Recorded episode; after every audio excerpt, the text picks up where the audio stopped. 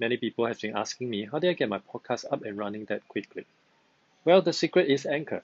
It's the easiest way to make a podcast, and it's free. There's creation tools that allow you to record and edit your podcast right from your phone or computer. It can also help you to distribute your podcast for you so it can be heard on Spotify, Apple Podcasts, and many more. And you can make money from a podcast too with no minimum listenership.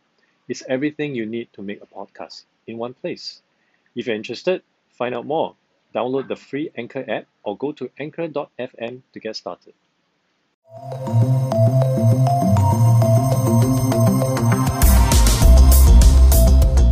Hello, everyone, and welcome to HR Academy, a podcast where we tackle all things HR in the Asia region.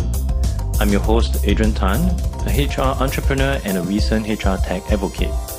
In each episode, I interview prominent HR leaders to find out about their thoughts in human capital, their biggest HR accomplishments, as well as their favorite failures. My guests include HR leaders from Grab, Grumpfus, Changi Airport Group, and many more.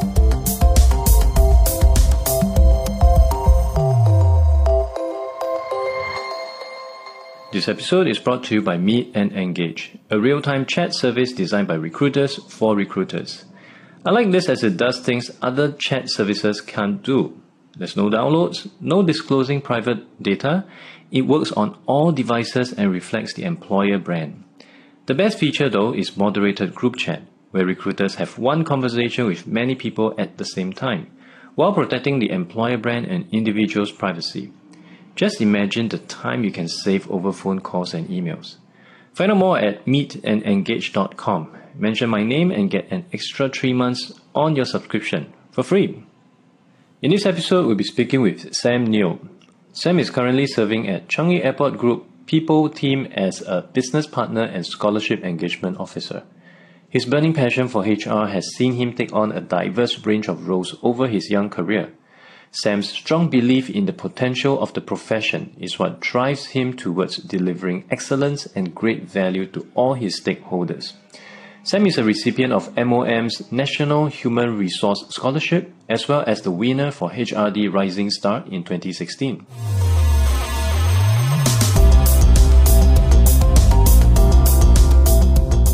I'm very excited to have you on the show today to share a bit more about what you are doing in HR. I've heard so much about you, and I believe my listeners will be interested to find out what you have done as well. So, to kick things off, could you share a bit more about your role in HR? At this moment, my role in HR is a HR business partner. Mm-hmm. I'm also taking care of the scholarship portfolio alongside some other engagement and cultural building stuff within the team itself. So that's pretty much what I do at this moment as a whole. Yeah. I see. Okay. Now, I always like to understand the vast difference between what we wanted to do when we were younger versus what we have ended up to be. So, when you were a kid, what did you want to be when you grow up? As a kid, I always tell my parents that I want to be an inventor. I'm not sure whether that's an official term, but I always wanted to create things, wanted to have like, you know, create flying cars and stuff like this, which apparently, you know, is in the pipeline now in the tech world. But um, when I grew up, you know, somehow things changed a little bit. I realized I'm not so um, the engineering kind of person, and in fact, I'm more a people person in some sense. It comes to me a little bit more easily, more naturally. So somehow I got in the field of HR, mm. but it didn't quite deviate, in my opinion, from what I want to do in childhood because I'm still creating things. Yeah, which is pretty interesting. For example, new initiatives and stuff like that. Which is why I, I did a major in marketing and HR you know, many people in university when they do business admin, they talk about, for example, likes of finance, which gives you the big dollars, you know, in the banks and stuff like that back in the days. So for me, why I chose marketing HR because I, I found that these two disciplines or specialization gave me the room to actually create things out of nothing, which was pretty in line what I want to do at childhood as an inventor per se. So yeah, that's how I got into HR. And I also understand you actually was a recipient of Ministry of Manpower scholarship. Yeah, that was back in 2011. 2011, and that's uh, I reckon would also pave the way for you to get into HR as well. Yes, I must say I was pretty fortunate. That was the first year, and mm. typically, I mean, for me, since young, I was more like a just an above average kind of student. I never ever thought I would secure a scholarship, but when this opportunity came, my family, my wife said, hey, why not just give it a shot since you're so passionate about this field, you're so interested. And I thought as well, you know, back then it was the inaugural batch. So maybe it's less competitive, give it a shot. And thankfully I was blessed to get this scholarship, which paved my way, like you rightly mentioned, mm. into Keppel, which was the my first stint as a HR professional. Okay. And Keppel is the company that you were with before your your current role? Yes, that was my first role, which I was there for about three years. Mm-hmm. So, in your current role as a business partner, could you describe to us what's your typical work day like? I must say there is no typical work day because as a business partner, it's a bit more operational and it's a bit more dynamic per se. Mm-hmm. So every day is a new challenge. I must admit. Um, can range from sometimes you know you deal with disciplinary stuff. It can comes with like you know staff engagement stuff, for example. It can come with new initiatives where you come up with new plans for um, the org design and stuff like that. So every single day you have new challenges, you have new stakeholders to deal with, you have new issues, new exciting plans ahead. So I won't say there's a typical day, but if there's a typical day, it will be a dynamic situation for me every single day. So it's pretty interesting. I see. That sounds like interesting work that you have there. So across yep, your career so far, uh, mm. what would you reckon to be your proudest HR moment? I think typically when people talk about proudest moment, it's probably like the awards you receive and stuff like that. For me, I would say it's a very small thing, which was last year in 2016, where I had received a nomination, even though I didn't win the award, but it was a nomination from one of my line managers to say that he was really appreciative, you know, about how I went the extra mile to engage them, even though it wasn't within my scope of work, to actually put in an effort to understand their issues better and stuff like that. It really heartened me. It was really a nice feeling that I made a difference as a HR professional. I mean, that was a proud moment, even though it wasn't a significant thing to most people. But for me, it touched me and made me feel like what I did was really worth the effort. And definitely one of the proudest moments I have so far that, you know, I felt there was recognition in terms of making it a difference, making an impact in people's life. Wow, that must felt awesome to you at that point. Yep. Definitely, definitely. Yeah, and and given HR has uh, is such a challenging job, I'm very certain there would also be uh, a certain period where things didn't go that well. Uh, mm. I, I prefer to call it uh, our favorite failure because behind every lessons, behind every failure, there's always a lesson that we can learn from. So personally, mm. for yourself, what have been your favorite failure in HR? I think I'm I must say, in a short career of about five years or so, I'm pretty lucky at this moment, having good teams, good support. So I won't quite say that I have a really significant failure at this moment, thankfully. Um, but I would say, on and off, you do see things that don't quite go your way. I mean, if we define that as failure in some sense. Uh, for me, perhaps at times I feel like, you know, things that I've learned or seen are pretty much getting similar. And for me, I start to question myself: Am I really doing the right way? Am I um, still learning, still growing as a HR? That actually worries me a little bit. So if you ask me lowest moment at this probably at some point of time where I started doing things and feel like, hey, am I still growing? That's probably something that's worrying me. And also, I mean, interestingly, what that led to was the engagement with a few mentors that I had that actually helped me grow a lot faster since I would say sometime last year. Mm-hmm. And that was actually very encouraging. Without, you know, the self doubt to some extent at times, whether I'm growing, whether I'm learning, I wouldn't have seeked out of my comfort zone to, you know, look for help. Because I mean typically like Asians like us, I'm gonna say a general Asian, typical Asian, we are a bit afraid of reaching out to people. We feel like we are troubling people, stuff like mm-hmm. that and that was how I was brought up in a way. You know, I tried to resolve issues on my own, try to internalize rather than asking questions, which is not the way to go. I mean, through the episodes of self doubt and stuff, I learned that people are more than willing to help you, mm. are willing to reach out to them in the first place. Of course, it doesn't apply to every single one, but there are more than more people than you expect in the market or out there who are willing to lend a helping hand if you are willing to just ask, can I get your advice? Can I get a thought on this? The likes of my mentors, for example, Chick Wee, Lawrence, Eddie, who I very very closely with and impact me quite a fair bit, have mm. taught me a lot, and they were really giving me a lot of stuff, you know, without asking for anything in return. That was really heartening for me. Yeah. I see. So, so I, I take it from you that uh, it's really about uh, reaching out to people to get the information, and probably in doing so, you have to put on a learning hat to really believe that all these are not just a, a low point, but is actually something that you can learn from and just keep growing as an individual. Yeah, I must say so. And I saw a quote recently more about rather than thinking it's failure, you found ways that didn't work. You know, mm. so it is a very positive mindset. And for me, that's how I take things. Mm-hmm. Everything you do, my mom always tell me this something interesting. Everything you do, you learn something, which is the mantra that I, you know, uh, embrace every single day. Whether you're doing like the very simple administrative role or something that's more impactful, every small things you do, whether you do well or you found ways that didn't quite work, you learn something and you grow from there. I think that's very important in my opinion. I love that.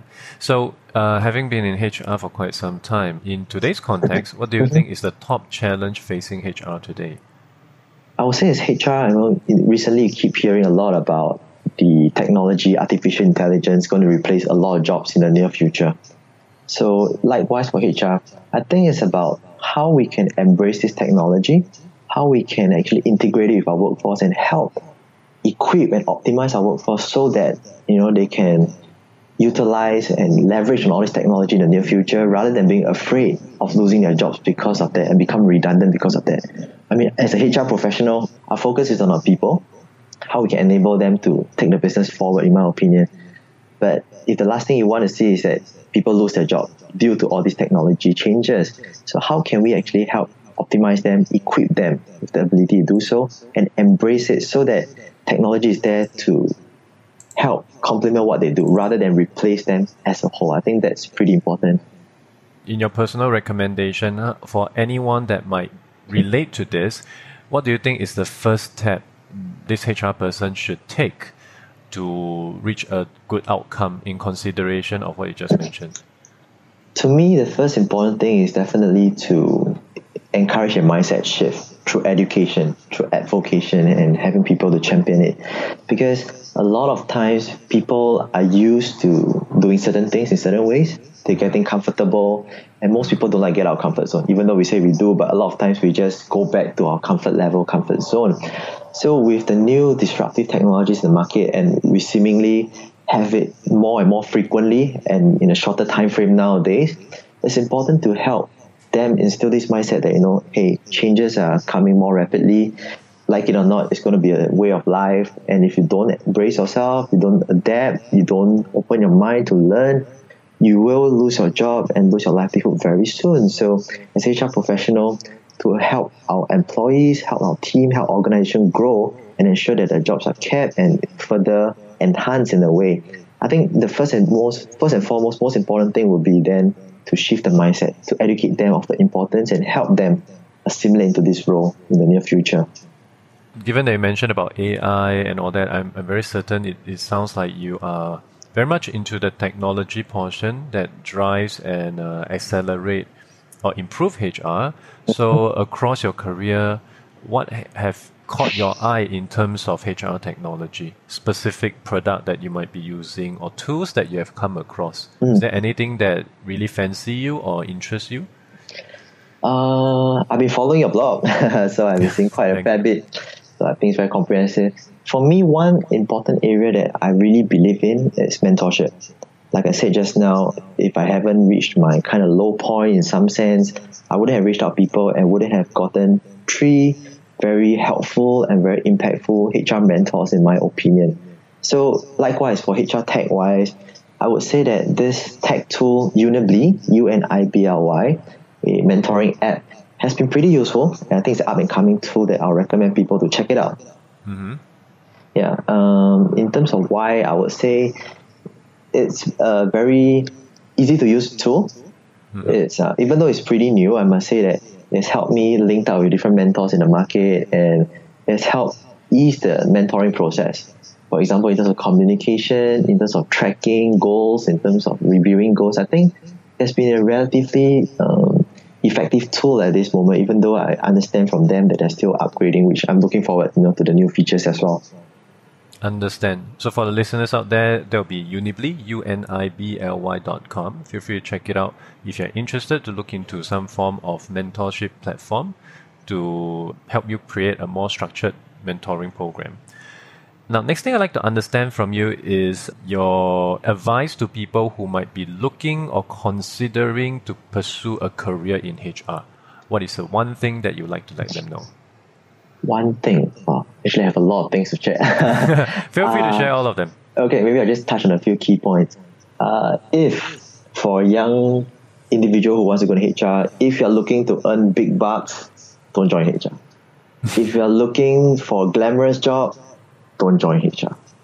If you are looking to um, not do any dirty work, don't join HR.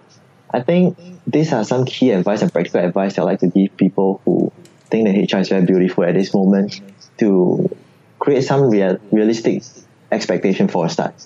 I'm not saying that HR is a bad career. I'm in it because I see a great potential in HR. But for a start, at this moment, I must say that it's still a work in progress.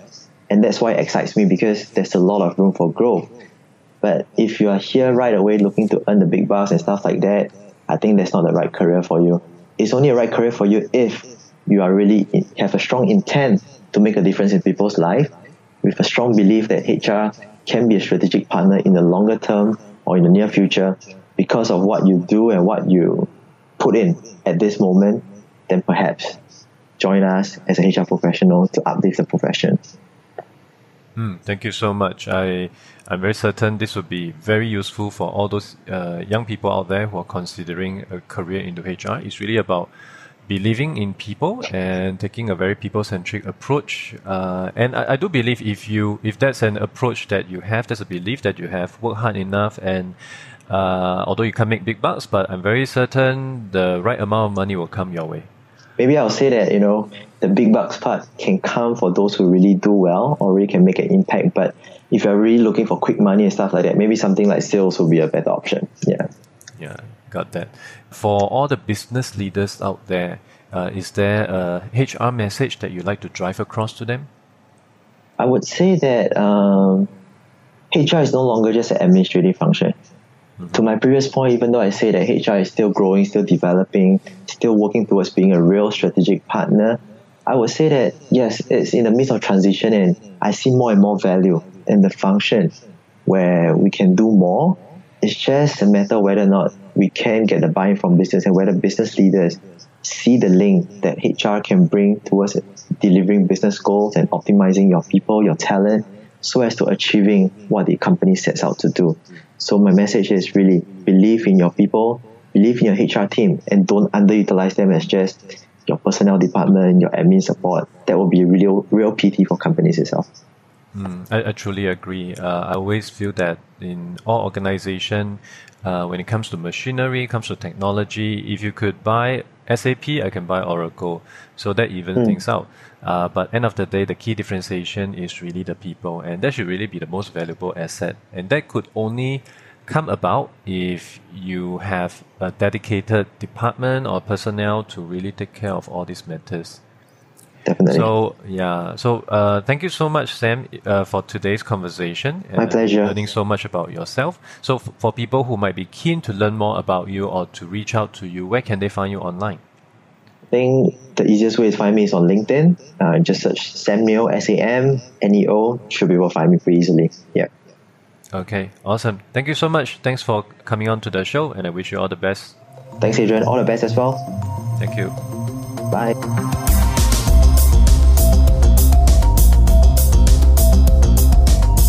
This episode is brought to you by Meet and Engage, a real time chat service designed by recruiters for recruiters. I like this as it does things other chat services can't do. There's no downloads, no disclosing private data. It works on all devices and reflects the employer brand. The best feature though is moderated group chat, where recruiters have one conversation with many people at the same time, while protecting the employer brand and individual's privacy. Just imagine the time you can save over phone calls and emails. Find out more at meetandengage.com mention my name and get an extra three months on your subscription for free. Thank you for listening to the HR Academy. I hope you enjoyed this episode and many more to come. I would really appreciate if you could leave your feedback and review on iTunes. That will help in letting more people know about this podcast. If you'd like to learn more about HR, go to my website at adriantan.com.sg, I write about HR and HR technology.